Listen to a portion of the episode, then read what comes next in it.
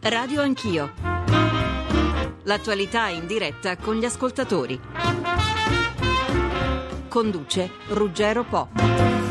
Buongiorno a tutti, puntata di Radio Anch'io dedicata come ogni tanto facciamo all'uno contro tutti, un leader politico in studio di fianco a me per rispondere alle vostre, alle mie domande, alle domande di alcuni colleghi giornalisti che, interve- che interverranno. Al mio fianco oggi c'è Nichi Vendola che è il presidente di Sinistra Ecologia e Libertà ed è presidente della Regione Pubblica. Benvenuto Vendola. Buongiorno. Parleremo a 360 gradi dell'attualità, l'attualità internazionale, l'attualità che riguarda la politica interna. Invito gli ascoltatori a mettersi in contatto con noi chiamando già da ora il numero verde 800 05 0001, il 335 699 2949 per gli sms, poi eh, le mail radioanchio chiocciolarai.it e radioanchio Radio 1 Rai eh, la pagina Facebook che stiamo controllando in tempo reale. Quindi i canali sono tutti aperti.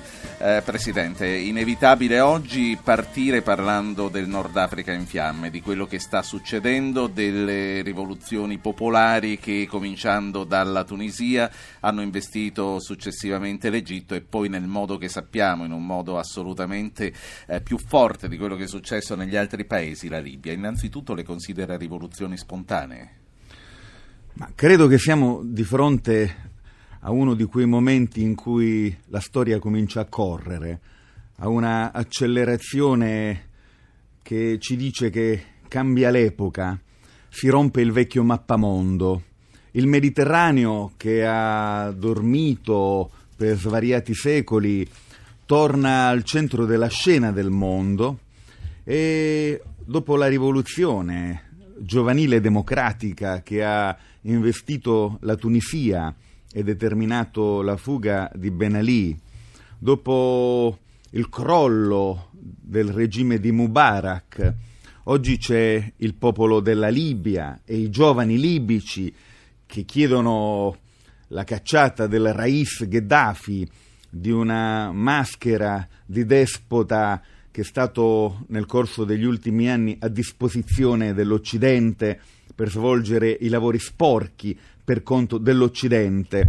Ci sono segnali importanti nello Yemen, in tutta un'area del mondo che vede non soltanto il tema della giustizia sociale, la rivolta del pane. Certo, all'inizio sembrava di leggere le pagine dei Promessi Sposi, l'assalto ai forni nella Milano del Seicento, ma la giustizia sociale oggi incrocia la domanda di libertà della ge- giovane generazione, quella che ha confidenza con internet, con la rete, che si sente protagonista del mondo, la generazione planetaria. Ecco, io credo che questo renda davvero visibile la meschinità dell'Europa delle classi dirigenti dell'Europa. C'è un vecchio continente che a fronte di questo mutamento che accade sotto i suoi piedi, nel mare che ha fondato la civiltà europea, resta più turbata che non felice, ma quando un popolo scende in piazza e guadagna millimetro dopo millimetro la propria libertà, noi dovremmo brindare perché è un mondo che sta diventando migliore. Ecco, su questo punto, la libertà. Io credo che oggi dobbiamo abituarci a immaginare che non c'è più giustificazione per nessun regime autoritario. Quindi non una rivolta del pane, ma una battaglia per la libertà. È una battaglia che nasconde qualche insidia. Nasconde, diciamo, un'insidia per la cultura dell'Occidente, di questo Occidente, che aveva immaginato che bisognasse portare in ogni parte del mondo la logica di mercato piuttosto che la libertà e la giustizia. Guardi, io penso che la vicenda oggi debba investire l'Iran, la Cina, la Corea del Nord e dico alla gente mia, a chi ha amato come me il volto bello nel giorno dell'ira di Ernesto Guevara della Serna, detto il CE, che questo tema della necessità di una rapida evoluzione verso la democrazia e il pluralismo riguarda anche Cuba. Non c'è più alibi o giustificazione per nessuno al mondo. Questo è il primo punto. Poi c'è il punto, appunto, l'Europa. Insomma, non c'è un compito, un dovere, il bisogno di muoversi di fronte a quello che sta accadendo. Se io immaginassi che l'Europa oggi fosse all'altezza della storia, dovrebbe subito aprire le braccia e dire alla Turchia, all'Albania, ai Balcani occidentali, venite in questa grande famiglia. Aggiungo, L'Europa oggi dovrebbe rilanciare il dialogo con la sponda sud del Mediterraneo e con il Medio Oriente, potrebbe associare all'Unione Europea Israele e la Palestina. E potrebbe immaginare con questi paesi del Maghreb un colloquio che rilanci l'obiettivo dell'euro-mediterraneo non è questo il tema. Insomma, non siamo mai all'altezza della ecco. storia nostra. A proposito dell'Europa, c'è un primo ascoltatore che vedo sta chiamando da Lugano, si chiama Peter. Buongiorno. Buongiorno. Dica. Senta, uh, io non dico che sia giusto, però uh, negli stati di diritto bisogna osservare i trattati. Il trattato di Schengen prevede espressamente che siano i paesi dove approdano per primi profughi ad occuparsi di loro cosa che fece a suo tempo la Germania quando cade la cortina di ferro, cosa che ha fatto anche la piccola Svizzera eh, che fa parte del trattato di Schengen, con eh, i consolari gli albanesi ne, ne, prese 80.000 e poi li rispedì una volta uh, finita la crisi. Ecco, io non dico che sia giusto, però uh, uh, come hanno ricordato gli altri 26 partner di Schengen, hanno detto all'Italia che è lei che deve occuparsi dei profughi sì, che vengono. E lei è d'accordo con questo? No, no, no, no, io ho premesso che non sono d'accordo, dico però pacta sunt servanda, non si doveva firmare il trattato di Schengen allora. Chiaro, chiaro, eh, Presidente. Guardi, se, ecco, se la disputa è eh, su chi paga il costo, per esempio, dell'onda d'urto, eh, di quelli che fuggono, dei profughi, di una gigantesca emergenza umanitaria, davvero dimostriamo di essere una brutta Europa. Io sono orgoglioso di appartenere a una regione, la Puglia, e di essere concittadino dei pugliesi, perché quando si è squagliata l'Albania, quando quel ridicolo comunismo feudale di Enveroggia è stato sciolto come neve al sole dalla rivolta popolare, in Puglia è giunto anche come un fenomeno di cambio d'epoca un popolo intero che fuggiva da quella specie di eh, luogo senza qualità. Bene, noi non ci siamo lamentati, noi abbiamo accolto ogni famiglia pugliese, decine e decine di migliaia di albanesi e nella mia regione non c'è stata eh, neanche una manifestazione di xenofobia o di paura, perché questi temi interrogano la civiltà e la qualità del genere umano. Non saper accogliere chi fugge dalla miseria, dalla guerra, significa vivere in un'idea della civiltà che è un'idea spenta, morta. Uh, oggi il tema fondamentale che l'Europa dovrebbe affrontare sono i 150.000 uomini e donne ammassati alla frontiera libica che cercano di fuggire da un paese in fiamme e non hanno una tenda, non hanno un rifugio, non hanno la possibilità per il momento di veder salvaguardati i propri diritti elementari. Ecco, allora, piuttosto che una lite da cortile, se il prezzo diciamo, dell'accoglienza debba essere tutto italiano o spartito con l'Europa, che si possa discutere del futuro, diciamo così, con un po' di lungimiranza. Tra l'altro c'è una iniziativa italiana a questo proposito, sulla quale poi le voglio chiedere una valutazione. Non parleremo solo di politica estera, parleremo anche di quello che succede in Italia. Molti ascoltatori se lo aspettano. Voglio segnalare a chi ci segue che oggi non ci può sentire solo, non ci sente solo dalla radio, ma ci può vedere anche in streaming attraverso il nostro sito www www.radioanchio.rai.it. Come sempre ci sono i colleghi della carta stampata a darmi una mano. Saluto Andrea Lamattina. Amedeo Lamattina, notista politico della stampa. Buongiorno Lamattina. Buongiorno a voi. Su che cosa vuoi partire? Su, sull'internazionale o passiamo alla politica italiana? No, intanto eh, mi ha colpito molto il riferimento a Cuba che ha fatto il, il presidente Vendola è una novità, insomma, lo considero quasi una evoluzione del suo pensiero e della sua posizione. Immagino che sia anche una posizione, diciamo, una convinzione maturata nel tempo, perché prima Cuba era considerata ancora l'ultimo baluardo, l'ultima isola del, del comunismo eh, a cui guardare. Si è capito che la libertà e la democrazia non possono essere scisse diciamo, dal, dalle idee e dal socialismo e questo diciamo, fa merito a, a Vendola, anche se ovviamente mi sembra anche una posizione, io sono convinto che lui ci creda, una posizione dovuta anche e, e, e al fatto che lui insomma, si candida in qualche modo modo posizionamento, al, alla dici. leadership, però insomma le due cose si, si, si, si tengono. E detto questo, insomma, mi, mi, sembrava anche di capire che sul, su, su Tripoli, la Libia e altro eh, Vendola sottolinei molto il, l'aspetto diciamo, di libertà, l'aspetto della, della, della, della, rivolta giovanile. Lì però forse bisogna anche considerare l'aspetto diciamo, più preoccupante, come sottolineavi tu, di possibili insomma, gruppi islamici che possono infiltrarsi nel territorio e possono poi condizionare eh, il dopo questo dopo. Io appunto volevo chiedere a lui, a, a Vendola, se questo rischio lo vede o lo sottovaluta.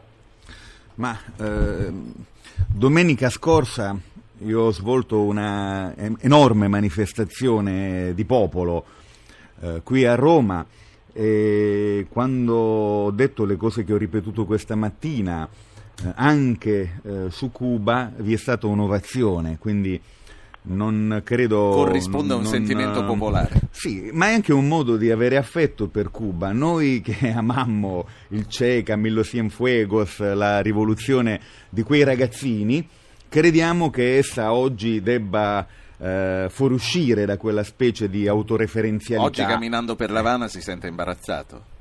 Sono tanti anni che non vado più a L'Havana. Eh, credo però che ci sia eh, nelle vicende di questi giorni una lezione anche per tutti quelli che hanno immaginato che si dovesse uscire dalla dottrina della sovranità degli stati, la non ingerenza, che è una dottrina che ha segnato la storia del Novecento, non con la guerra umanitaria o con la guerra infinita, così come si è detto per circa un ventennio, ma invece dando ascolto e dando una sponda alle forze giovanili, alle donne, ai movimenti di opposizione che si muovono nelle viscere di queste società che sono assai complesse. L'islamismo, per esempio, piuttosto che combatterlo con la logica degli acchiappafantasmi, con i bombardieri e impantanandoci dentro le vicende afghane e irachene, l'Europa avrebbe dovuto combattere, potrebbe combattere l'islamismo, per esempio, accogliendo la Turchia e l'Albania dentro la comunità europea, dentro l'Unione Europea, perché così io credo noi diamo il contributo maggiore a fermare l'avanzata del fondamentalismo. Uh, ci sono due temi, lo dico con sincerità ad Amedeo la mattina, che non sono legati alla contingenza politica o al tema della mia carriera politica, ma sono legati all'epoca nuova, al ventunesimo secolo, che devono essere, credo, al netto del crollo delle grandi narrazioni delle ideologie, la bussola del futuro. Il primo tema è l'inviolabilità della libertà di ognuno, il secondo tema è la non violenza, la non violenza come terreno che consente la contesa politica, la contesa culturale, senza mai eh, assumere il paradigma del nemico, della coppia amico-nemico, come un paradigma totalitario. Presidente, il popolo degli ascoltatori preme, stanno scoppiando i telefoni questa mattina. Partiamo con tre telefonate. Carlo dalla provincia di Potenza. Sì, buongiorno. Uh, Presidente, una domanda. Fino a qua, cioè quando potremmo mettere in campo un'azione seria che spinga tutta l'Europa a sentirsi come un popolo unico ed evitare così che soltanto nelle situazioni di emergenza ci si meravigli di un comportamento dell'Europa che poi non dovrebbe destare tutta questa meraviglia se durante insomma, questi decenni c'è soltanto questa famosa unità o lobby finanziaria e non, mai, non ci si è mai preoccupati di una, di una cultura dell'Europa che poi consenta all'Europa di muoversi sì. in un modo diverso in queste, in queste situazioni. Grazie Carlo, andiamo Prego. avanti con a, altri tre ce ne sono. Lorenzo da Milano, chiedo a tutti velocità così ci aiutate. Lorenzo da Milano. Sì, Anzi, buongiorno, sì. buongiorno Vindola. Eh, senta, io non ho eh, preconcetti nel voto da dare, quindi cerco di dare il voto eh, nel momento in cui è necessario alla persona eh, o allo schieramento che mi sembra più interessante. Quello che penso è che sulla destra manca un'alternativa a Berlusconi e quindi bisogna guardare dall'altra parte. Ma lei ritiene proprio impossibile trovare un accordo con la Lega che in questo momento diciamo, è un po' il fulcro eh, di chi eh, deve votare verso Grazie. destra. Grazie. Grazie a lei. Andiamo con Pasquale da Caserta. Buongiorno, buongiorno, a tutti. Buongiorno. Eh, caro Nicky, permettimi di darmi del tu perché ti seguo da tempo, diciamo. Io sono convinto di questo, che per vincere le elezioni la sinistra ha bisogno del contributo di una parte del, dell'elettorato moderato. Vorrei sapere quali sono gli argomenti, ma non i tuoi personali, perché è un volto veramente, eh, diciamo che, eh, simpatico, della, gli argomenti della sinistra per conquistare questo elettorato moderato. Grazie Pasquale. Allora, ci sono altri due messaggi, leggo io. Alfredo da Roma dice, sono un potenziale elettore di Vendola, ma ho visto un video che, di Travaglio che gli contesta una certa faciloneria nella gestione della sanità regionale con la scelta di un assessore in palese conflitto di interessi. Insomma, l'inchiesta sulla sanità dice che cosa ha da dire in merito. Poi Enrico da Roma, Obama primo presidente nero della storia americana, Dilma Rousseff primo presidente donna brasiliano. L'Italia avrà mai una sua prima volta? Andiamo con questi cinque intanto. Vabbè, ci, cercherò di essere molto rapido. Grazie. Allora, eh, l'Europa, prima questione, si è costruita come una moneta si è costruita a partire dalla centralità delle istituzioni economico-finanziarie. Credo che abbia tardato molto a porre eh, le, diciamo, a costruire i percorsi di una integrazione dal punto di vista eh, delle istituzioni democratiche. L'Europa è politicamente debole, è politicamente eh, incapace di giocare una partita e oggi ha le peggiori classi dirigenti della sua storia. Non dico che ho nostalgia dell'Europa di Willy Brandt o di Olof Palme, talvolta mi pare di avere persino nostalgia dell'Europa di Helmut Kohl, perché noi abbiamo da Berlusconi a Sarkozy, a Cameron, abbiamo una classe dirigente europea che è chiusa dentro la gestione, diciamo, dei propri problemi nazionali, non dà respiro alla necessità di ridare un significato al grande sogno, alla grande utopia di Altiero Spinelli, di un'Europa che diventa pezzo, diciamo così, di un mondo nuovo.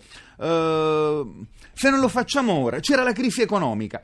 Perché non l'abbiamo affrontata dicendo bene, facciamo un sistema fiscale europeo, facciamo un sistema di welfare europeo, facciamo un sistema di difesa europeo, abbiamo tanti piccoli eserciti, tutti eh, molto costosi. Ecco, vogliamo cominciare a immaginare di essere cittadini d'Europa? E anzi, io la sento stretta la patria europea, voglio essere un patriota euro-mediterraneo, su questo vorrei lavorare Come, di più. La Lega, ma la Lega non si coniuga, diciamo, la sua ispirazione con quello che sto dicendo, perché la Lega è la manifestazione di una reazione ai processi di globalizzazione, di una reazione nevrotica, è rinchiudersi nella piccola patria, nella coltivazione di una identità locale che percepisce le identità degli altri come una minaccia. Io amo molto la mia identità di terrone, sono fierissimo di essere pugliese, eh, mi, mi, commuovo quando vedo le pietre della mia terra, sento gli odori, vedo i colori eh, de, del Mediterraneo, ma m, la mia identità la voglio offrire come un dono per gli altri e voglio accogliere il dono dell'identità degli altri, vivere in un mondo, uso la formula di un profeta pugliese come Don Tonino Bello, convivialità delle differenze. Poi, I moderati. Appunto. Io credo che eh, bisogna parlare con i moderati. Io ci tengo a ricordare cos'è stato il popolo del Family Day, perché quel popolo oggi vive la più acuta sofferenza sociale. Le famiglie sono precipitate in una condizione di povertà.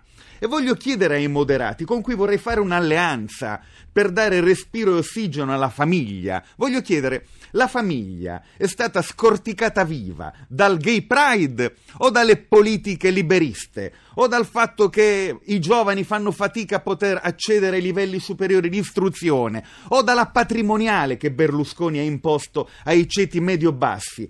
In Italia si parla dello spauracchio della patrimoniale, non ci si accorge che il lavoratore dipendente è tassato il doppio di quanto è tassato Berlusconi e la rendita. Allora, ecco, Parliamo di questo anche con i moderati, viva Dio, non ho nessun problema. La sanità pugliese.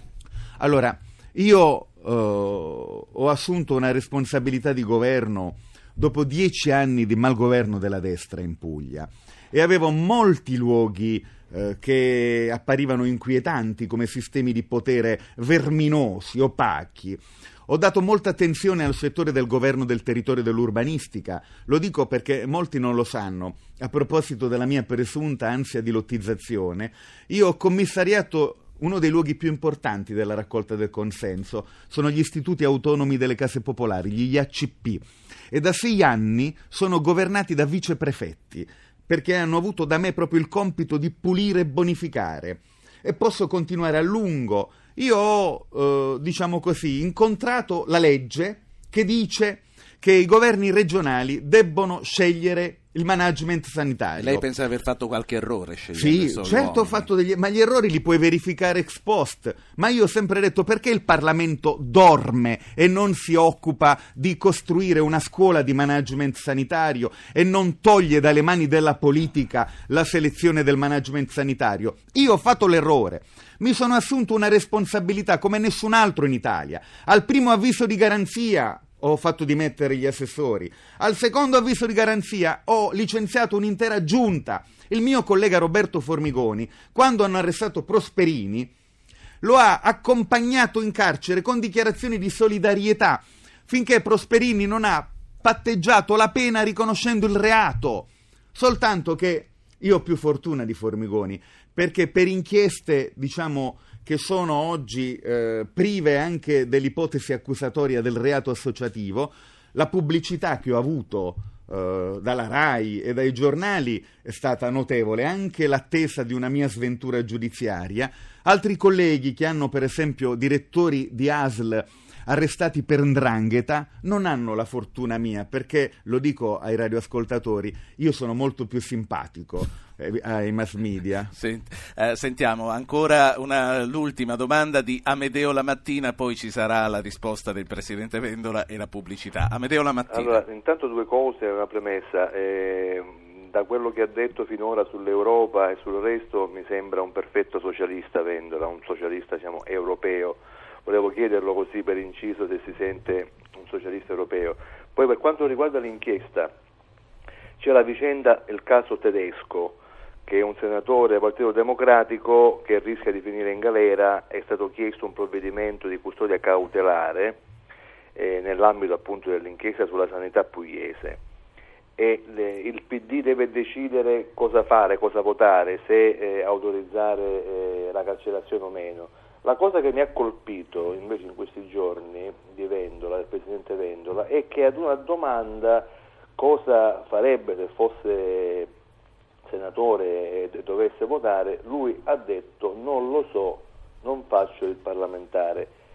Questa, questa dichiarazione mi ha lasciato diciamo, stupito, sì. basito, perché non si può essere intanto garantista ai giorni alterni a secondo la, la, situazione. Allora, sentiamo la risposta, ringraziamo Amedeo Lamattina, notista politico della stampa, grazie Lamattina. Ma eh, non si possono assumere posizioni di partito, posizioni politiche eh, sul tema che riguarda una richiesta di carcerazione da parte della magistratura per un parlamentare. Eh, ogni parlamentare eh, si deve documentare e alla luce degli atti deve eh, giudicare se vi è del fumus persecutionis da parte della magistratura e se ci sono effettivamente le esigenze della custodia cautelare. Io non sono nella condizione di poter dare un giudizio su questo. Aggiungo, non sono neanche nella condizione, diciamo, di farmi bello con disumanità perché eh, con questo assessore tedesco ho, ho vissuto alcuni anni eh, che sono stati anni di sodalizio umano. Eh, io ho sempre voluto molto bene i miei assessori perché finché hanno lavorato con me hanno goduto della mia fiducia. Eh, la richiesta di carcerazione per qualunque essere umano e in qualunque condizione è un fatto drammatico e l'idea di poterne fare oggetto di una discussione facile mi turba molto. Eh, lo, lo, dico proprio con sincerità. Eh, il, mo- il, motivo per cui ho pensato di eh, non seguire una, un desiderio giovanile e di non fare il giudice da grande è perché l'idea di giudicare eh, laddove i fatti sono sempre molto complessi, complicati, è un'idea che met- mi mette angoscia, anche perché eh, nel mio carattere mi hanno spesso rimproverato un eccesso di indulgenza e di buona fede verso il genere umano.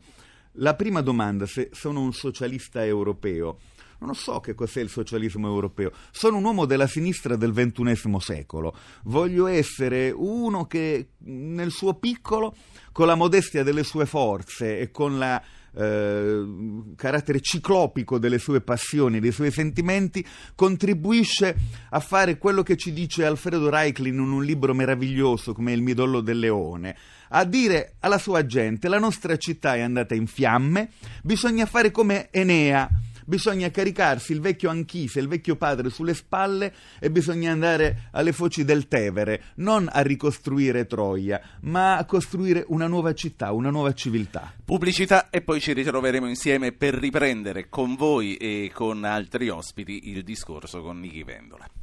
Siamo ritornati insieme in studio con Nichi Vendola, arrivano messaggi da tutte le parti, ci invitano anche a parlare della politica nazionale. Voglio cominciare da Marco Meacci che ci manda un post su Facebook e scrive come ha fatto Nichi Vendola a passare da sconfitto del più piccolo partito comunista a punto di riferimento per buona parte della sinistra e mezzo PD?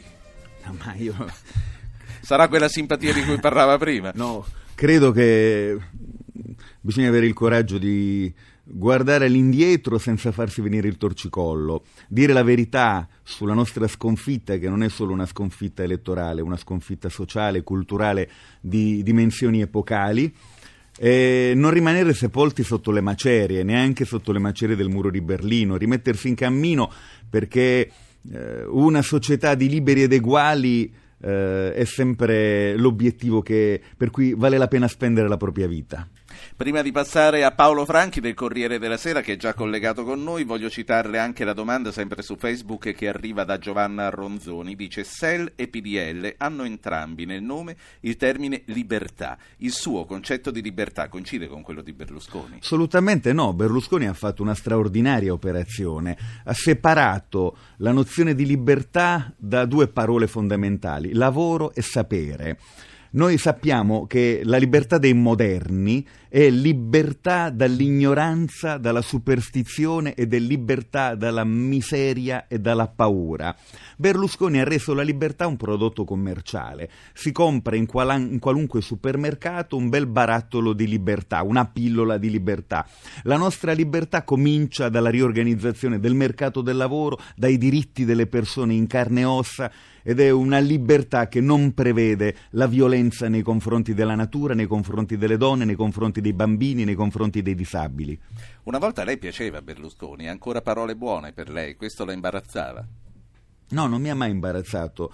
Uh, io penso che la più aspra contesa politica debba sempre avere un codice eh, che non si può sospendere mai, è quello del rispetto umano. Uh, io cerco di combattere le idee di Berlusconi uh, anche con molta asprezza e tuttavia uh, penso che non si debba cedere all'impulso belluino di, dell'offesa, della contumelia, della denigrazione. Paolo Franchi, Corriere della Sera, buongiorno. Buongiorno. Nichi Vendola buongiorno. è tuo. Buongiorno Vendola. E, no, io mm, faccio una domanda più brutalmente eh, politica, diciamo, rispetto alle due che ho sentito eh, degli, adesso degli ascoltatori eh, che pongono questioni però molto importanti per l'idea stessa di sinistra, diciamo, che è quella che eh, Vendola in qualche modo si propone di eh, rinnovare e, e, di rilanciare. La, mia, la, la, questione che pongo io è, è, è semplice, è sui rapporti diciamo, eh, con, eh, con, il Partito Democratico. Vendola ha insistito eh, moltissimo, non so se eh, insista ancora eh, sulle primarie e quindi sulla sua partecipazione logicamente alle, eh, alle, primarie, alle primarie medesime. Bersani, eh, una volta del Partito Democratico in età beltroniana, le primarie erano considerate un aspetto costitutivo, Bersani, Bersani dà l'impressione, ha dato spesso l'impressione, anche detto, insomma, di non eh, pensarla eh, esattamente così, poi le primarie, anche queste per i sindaci, hanno avuto storie diverse, da quello molto brutta di Napoli a quella molto positiva per, per il PD, insomma, sì. di, di, di, Torino e via dicendo. Come sono messe, insomma, Vendola, a questo punto le cose, considerando che eh, rispetto anche a qualche settimana fa, insomma, questa possibilità di elezioni imminenti sembra essere un pochino andata indietro, insomma, Ma eh, intanto per me è importante liberare eh, l'oggetto primarie eh, da un contesto eh, fatto di furbizia, di bassa cucina eh, politicistica, come se un trucco o una trappola dentro al palazzo. Io ho sempre detto che il centro-sinistra non solo deve essere largo e unitario, deve essere innovativo, deve essere capace di parlare il linguaggio delle giovani generazioni, di costruire un patto con quella che è stata definita la generazione del lavoro mai. Noi veniamo da una disputa interna al centro-sinistra che oggi, se si replica, ci fa diventare veramente odiosi i radicali e i riformisti, i riformisti e i radicali. No? Allora, prendiamo la questione dell'automobile. No? Perché un riformista deve difendere il modello Marchionne? È veramente il modello più moderno, quello che dice costruiamo i SUV in Italia quello che non è capace di porre il tema della mobilità sostenibile, di come si esce dal ciclo novecentesco eh, dell'industria automobilistica. Io voglio discutere del merito di queste cose. Allora, l'etichetta mia di radicale L'etichetta tua di riformista, o viceversa, serve semplicemente a far sventolare le bandierine. Discutiamone all'aria aperta, discutiamone con i soggetti sociali, con i giovani. Con... E allora le primarie sono, se posso dire così, un fattore di ricostruzione del campo e della cultura del centro-sinistra. Io non le abbandonerò perché le considero, diciamo, necessarie per il nuovo centro-sinistra. A proposito di primarie, poi passo a Stefano di Cesena. Lei eh, recentemente ha candidato Rosi Bindi, eh, la quale nei primissimi tempi, quando si parlava dell'uscita di Vendola, ebbe a dire che faccia il presidente della regione che è meglio. Lei è ancora convinto di questa cosa? No, no, Rosi Bindi, diciamo diciamo così, non, non mi è parsa eh, contrariata da questa proposta. Ho fatto un'intervista qualche giorno fa sul Corriere della Sera in cui ha sottolineato eh, quanto piacere ha provato rispetto al consenso che si è determinato su questa proposta e su come il tema di una donna premier sia un tema importante. Allora, io che ho fatto? Di fronte al centro-sinistra, da D'Alema al manifesto, passando per Di Pietro, che diceva coalizione democratica, coalizione democratica. E pareva che io mi sottraessi al dovere di una grande coalizione democratica fino a future libertà per liberare l'Italia dalla cappa di Berlusconi. Io ho detto, se il tema è la coalizione democratica, va bene, ma questa coalizione può soltanto fare una nuova, una nuova legge elettorale, una legge sul conflitto di interessi, e mettere al riparo la libertà e il pluralismo del sistema informativo. Che ci azzecca, se posso parafrasare Tonino Di L'avevo Pietro, già sentita. Che sì. ci azzecca una coalizione democratica con la guida di Montezemolo o con la guida di un tecnocrate liberista. Il liberismo per me non è la medicina, è la malattia che noi dobbiamo curare. Stefano da Cesena, avanti lei, poi c'è Carro da Milano. Stefano. Buon Buongiorno, Buongiorno. vi ringrazio per la possibilità di parlare.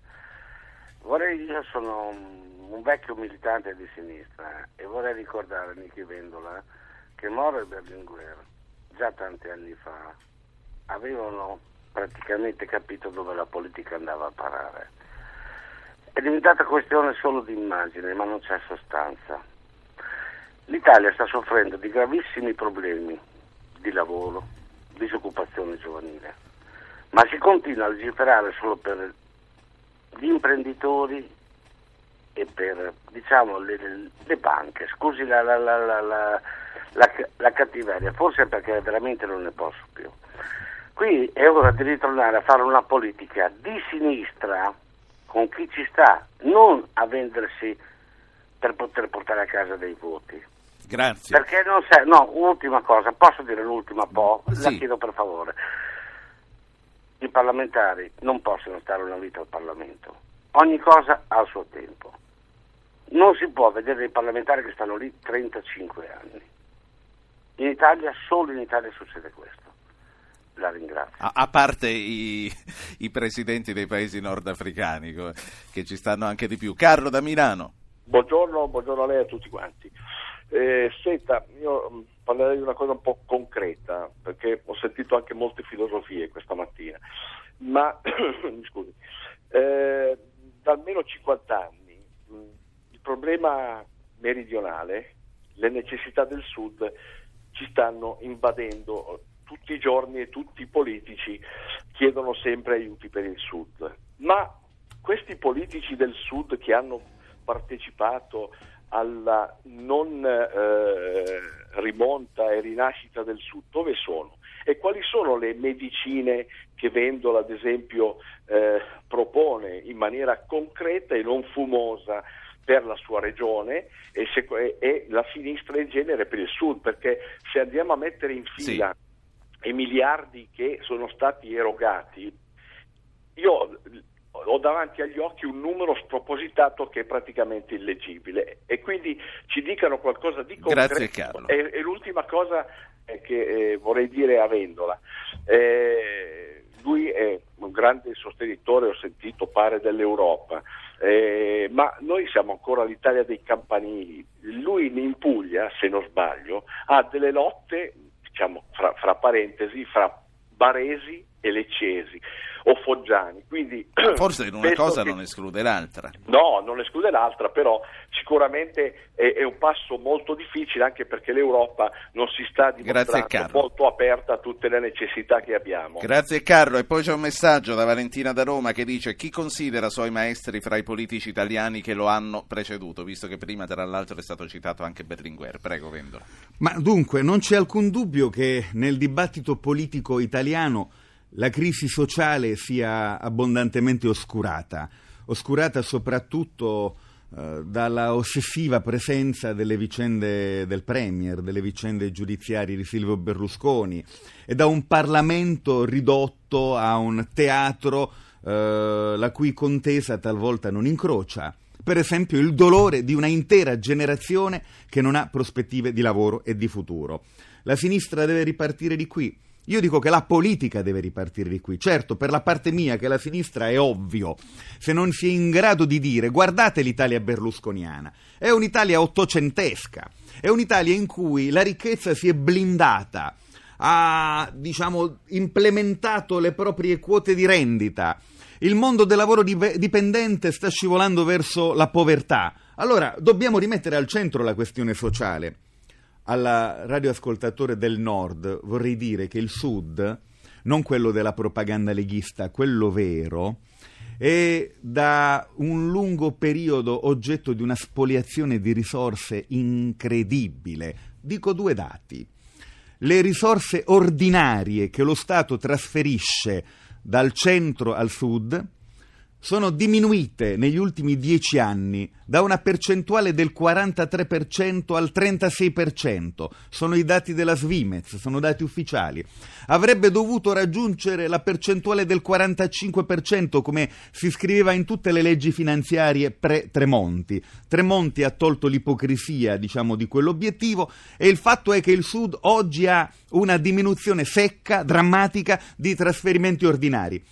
La finanza straordinaria, quella che ci arriva dalla comunità europea, è l'unico salvadanaio che il governo Berlusconi ha usato per la ricostruzione post-terremoto, per finanziare gli ammortizzatori sociali del nord, per pagare le clientele leghiste al nord. Allora, diciamo la verità, è troppo comodo raccontare il Sud come un luogo di sprechi, di corruzione e di parassitismo e il Nord come un luogo virtuoso che sulle proprie spalle si deve sovraccaricare quell'altra parte del paese fatta di pelandroni.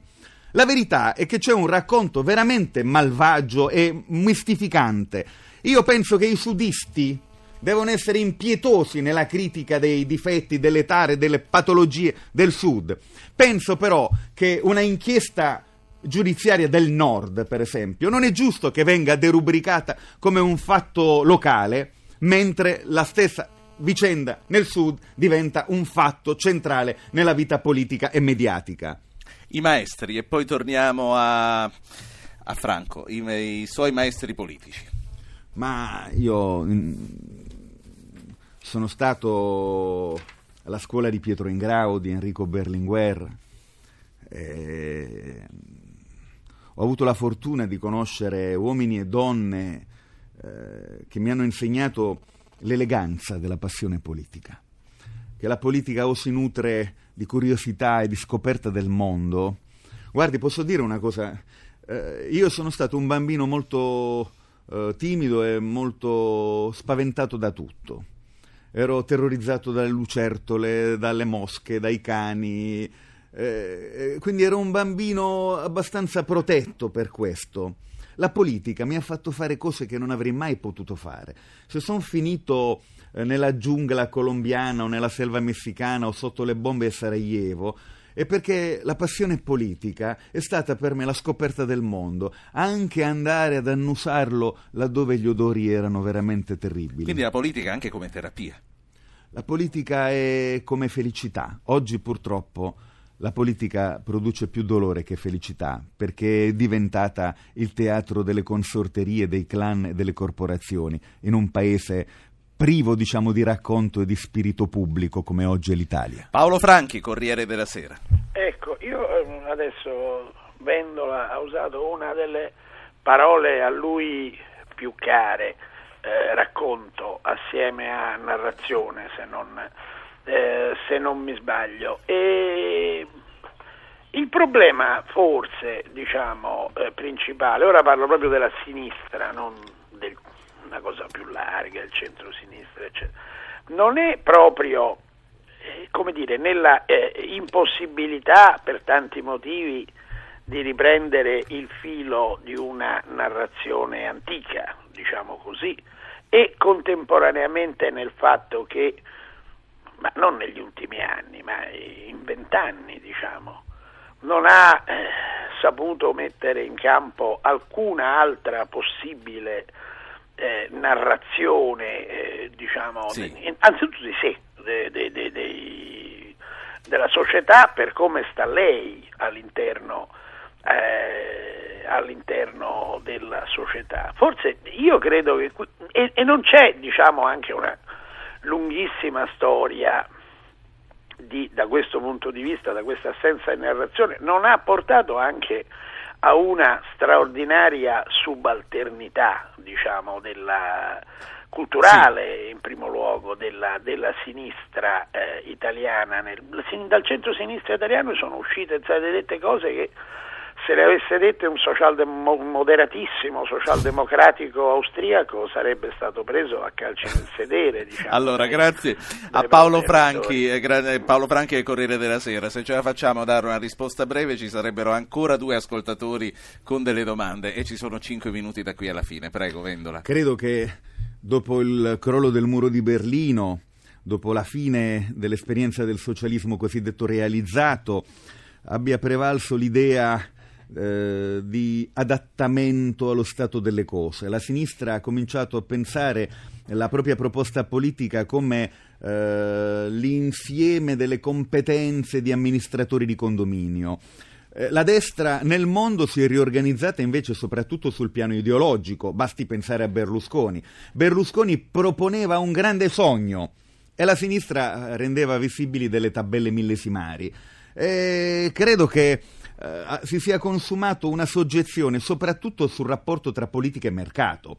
Certo che il mercato è la realtà in cui operiamo, nessuno di noi immagina, diciamo così, eh, formule magiche, un abracadabra per far scomparire il mercato, perché forse non è neanche una cosa auspicabile, non lo so, discutiamone. Però altro conto è la politica inginocchiata permanentemente nei confronti del mercato, la politica che affida al sistema di impresa il compito di definire che cos'è il bene comune. Ma l'impresa è l'organizzazione dell'interesse di alcuni, non dell'interesse generale. E la questione morale nasce quando la politica è debole, quando la politica non offre più orizzonti, quando la politica rinuncia al ruolo, diciamo, di essere il regolatore sociale fondamentale. Allora, velocissimi, vi, vi, prego così avete il tempo di una risposta. Lorenzo da Treviso e Gennaro da Napoli. Lorenzo. Sì, buongiorno, buongiorno direttore, buongiorno Presidente. Magari fossi direttore. Ecco, Presidente, Presidente le, lo diventerà. Eh, Presidente le chiedo... La, la prendo per buona, sì, prego. Sì, sì. Presidente, le chiedo, premetto ecco, che voglio chiedere scusa che non mi fraintenda. Comunque io sono veramente convinto e mh, mm, non dico ho i dati alla mano, ma ne sono veramente fermamente convinto, sono sicuro che la maggioranza della società del paese, del nostro paese, sia con le sue idee. Io torno a chiedere scusa ancora, chiedo che lei non raccolga il consenso che ha nelle sue forti idee, nel lavoro e quant'altro, in, in tutte le cose, diciamo in tutte le cose, Mm, credo che non lo raccolga mm, per le, diciamo, per le, questioni etiche, il rapporto con la Chiesa e quant'altro. Torno a ripetere le chiuse. Grazie a lei, Gennaro. Eh, sente, io invece al contrario vorrei capire che cosa vuol dire eh, laicità e cattolicesimo. Cioè, io sono stato candidato a Napoli eh, con i verdi di Dino Di Palma. Dino Di Palma parlava di una corrente cattolica nei, nei verdi. A me mi ha lasciato un po', sinceramente, essere fatto. In fatto pratico, bisogna dare alla Chiesa, per esempio, i soldi per la Chiesa, per la scuola privata eh, quindi in forma assolutamente anticostituzionale. E poi Napoli, che dobbiamo fare a Napoli per le primarie? Grazie, Grazie pragmaticamente allora. Ma io devo dire che la prima volta che ho incrociato il tema della laicità è stato nelle scritture, nel Vangelo. Dare a Cesare quel che è di Cesare e a Dio quel che è di Dio è stato per me eh, l'incontro con il tema della laicità e penso che eh, noi non possiamo immaginare una contesa culturale e politica come se fossimo l'Italia dei Guelfi e dei Ghibellini e non sentire i temi che propone anche il mondo cattolico, accettando il terreno dell'interlocuzione e della discussione. Io penso che eh, stiano maturando eh, di, diritti che sono sempre di più dentro un mondo nuovo. L'Italia da questo punto di vista ha standard un po' da Repubblica Islamica e il liberale Berlusconi parla quando si tratta eh, di coppie gay o di altri diritti civili, parla veramente come eh, un fondamentalista islamico, ma non per convincimento etico, sappiamo la, della fragilità dei convincimenti etici del nostro Presidente del Consiglio, per motivi, come posso dire, eh, legati al, al, rapporto con eh, la Chiesa Cattolica. Io dico ai cattolici buttate fuori i mercanti dal Tempio, buttateli fuori perché non è possibile per ragioni elettorali. Le coppie gay, ma di che stiamo parlando? Stiamo parlando di uomini, di donne, stiamo parlando di sentimenti, di progetti d'amore. Sono temi delicati. Se pensano di portarli sulle bancarelle delle campagne elettorali, vadano al diavolo, perché quello è un peccato. Cioè usare strumentalmente la dignità e la vita i sentimenti di un essere umano per farne oggetto di una uh, volgare strumentalizzazione elettorale. Vadano letteralmente al diavolo, ecco. Io penso che sia un peccato mortale Vengo. offendere la dignità delle persone. Ho 50 secondi. Sì. Oggi è il giorno dei funerali di Massimo Ranzani, alpino morto in Afghanistan. È ora di farla finita con l'Afghanistan? Penso proprio di sì.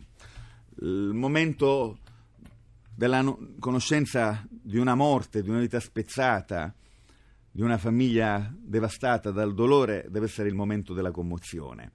Il funerale è la cerimonia degli addì che deve coinvolgere tutta la coscienza della nazione. Però la nazione ha il dovere di porsi degli interrogativi sul senso di quella nostra missione che ci ha portato nel pantano, nella palude afghana. Forse è il momento in cui la pace va costruita con gli strumenti della pace e non con gli strumenti della guerra. Radio Anch'io chiude qui, appuntamento a domani, grazie a tutti.